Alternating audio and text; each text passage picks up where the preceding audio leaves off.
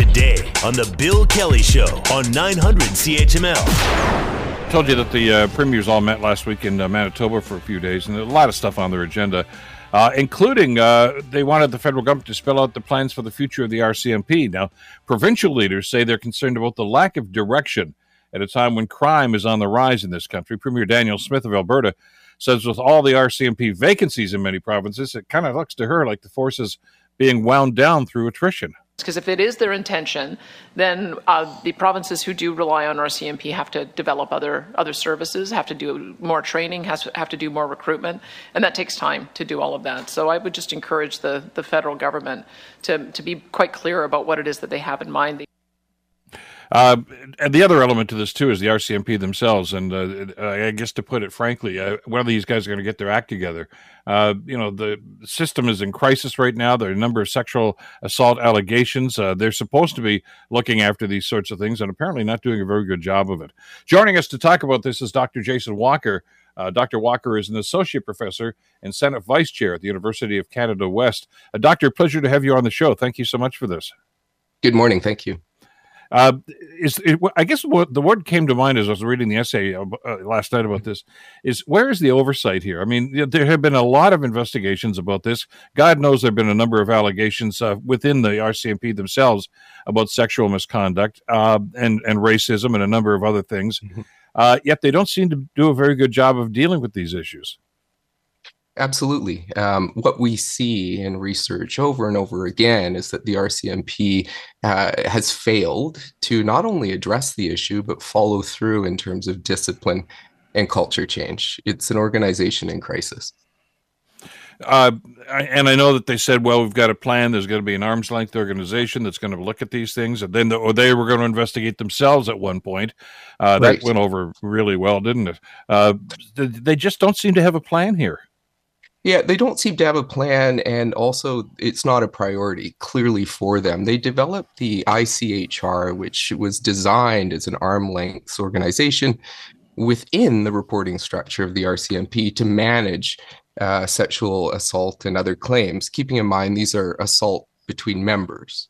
Now, yeah. what's happened is they've had in the last year and a half over 900 complaints. They've only dealt with 300 or so of them, uh, and many on appeal uh, have been turned over by the court because, again, the RCMP isn't dealing with this culture of toxicity, uh, and and and it is landing them uh, in further jeopardy when are they going to get to that tipping point? I mean, if this story sounds eerily similar to uh, our listeners about what was going on with the Canadian military, it's because it is, mm-hmm. uh, very similar to that. And uh, I don't know how many ministers and investigations they went through uh, to try to get to the point where the at that time newly minted minister Anita Anand said, "That's it, uh, the buck stops here." Uh, and they seem to be instituting something. I was just going to say, what are we going to see that sort of action with the RCMP?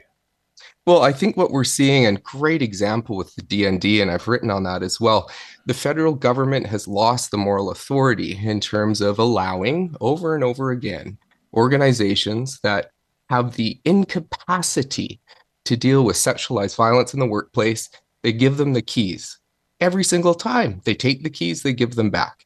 And it is overdue in terms of the need for a public health response to workplace bullying and harassment uh, in canada. It needs to be removed from the rcmp and other law enforcement agencies and placed in the hands of an independent commissioner because this is too much. People are getting hurt and people are getting killed because of abuse and, and harassment and bullying in the workplace especially amongst law enforcement agencies Doctor, has anybody in Ottawa, in any one of these these ministries, uh, been able to connect the dots that uh, that one of the reasons we were having problems with our military commitments to NATO is we don't have enough bodies uh, in, in in uniform these days, and the same thing is happening with the RCMP. People are leaving the force, and they're not doing a very good job of recruiting. And I mean, who'd want to go there? God knows what you're going to run into then. I mean, uh, there's there's a, there's a cause and effect here, isn't there? Absolutely. And here's the thing there are good people in the RCMP, there are good people in the DND. The problem is that how would you have that conversation with your child who wants to be an RCMP officer or who wants to go into the DND? And you would have to say, hey, by the way, especially if you're female, black, indigenous, person of color, there is a high likelihood that you are going to get sexually abused at work. And by the way, nothing's going to come of it. How do you have that? Co- Why would you want to join an organization like that? Well, it's it's not a rhetorical question because a lot of people are just saying no, I don't. Uh, mm-hmm. I want to. Uh, where where do we stand on this right now, though? Uh, you know, as I say, there's been a lot of concerns. There's a new RCMP commissioner, relatively new anyway, uh, and and the consensus in the essay here was that it's same old, same old. You know, uh, meet the new boss, same as the old boss, that sort of thing. Absolutely. We know that culture eats strategy for lunch. And at the end of the day, if the RCMP continue to appoint from within, we should expect the same result. It's like the definition of insanity. We've seen it mm-hmm. over and over again.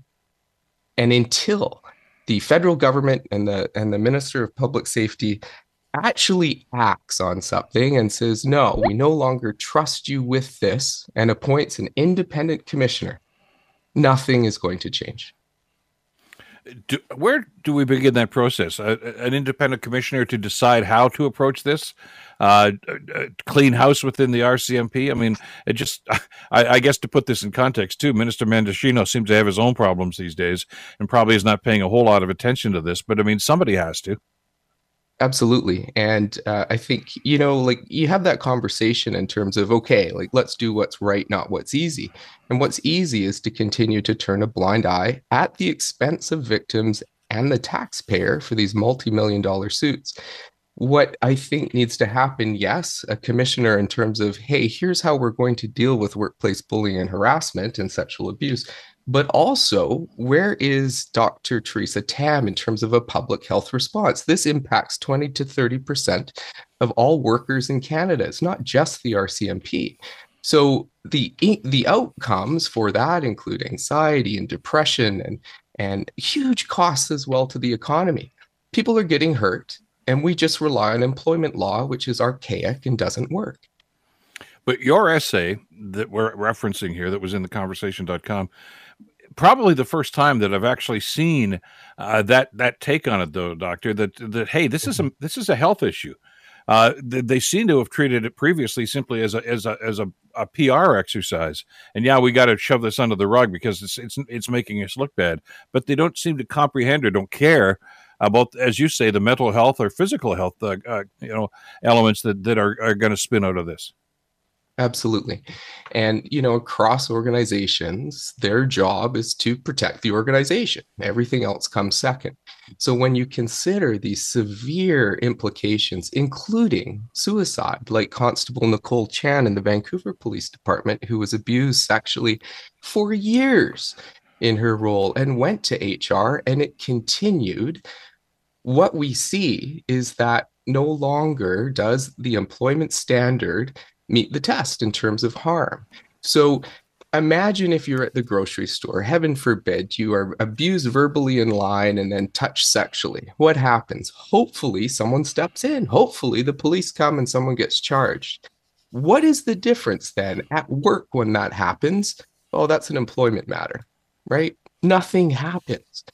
And that that that difference is troubling. And until someone takes that on in terms of a minister and does what's right, I, I just uh, I, I, see continual harm happening. I, I, mean, you know, you're right. If it's in a, a, shopping situation or something, you just don't go to that store anymore. You know, and yeah. but it, you got to go to work every day. Uh, and, and, and, if your superiors uh, don't pay any attention to your complaints, uh, that's that's only going to add to the frustration. And and we've seen some horrible outcomes as a result of that. Absolutely. And your career's over, by the way. So, yeah. this cop culture in particular, this insular uh, uh, uh, culture where we support each other, that's actually very important. They need to be a team. The problem is when that is so closed, and the minute you complain or the minute you speak up in terms of something bad that's happening, and your teammates turn their back on you, that sends a completely different message. It's not safe to speak up, and it should be. No, exactly. And as I say, the the, the, similarities between this and, and the DND investigations are, are eerily similar. And uh, I, would like to think that there's somebody who's going to start paying attention. Uh, direct our listeners to theconversation.com. The article is called Mounties in Crisis The Systemic Failure to Address Sexual Abuse Within the RCMP. Uh, the author, Dr. Jason Walker. Doctor, thank you so much. It was a pleasure having you on the program today. Thank you, Bill. I appreciate it. Uh, have a good day and keep doing what you're you doing, too. by the way. All right. Thank you. The Bill Kelly Show, weekdays from 9 to noon on 900 CHML.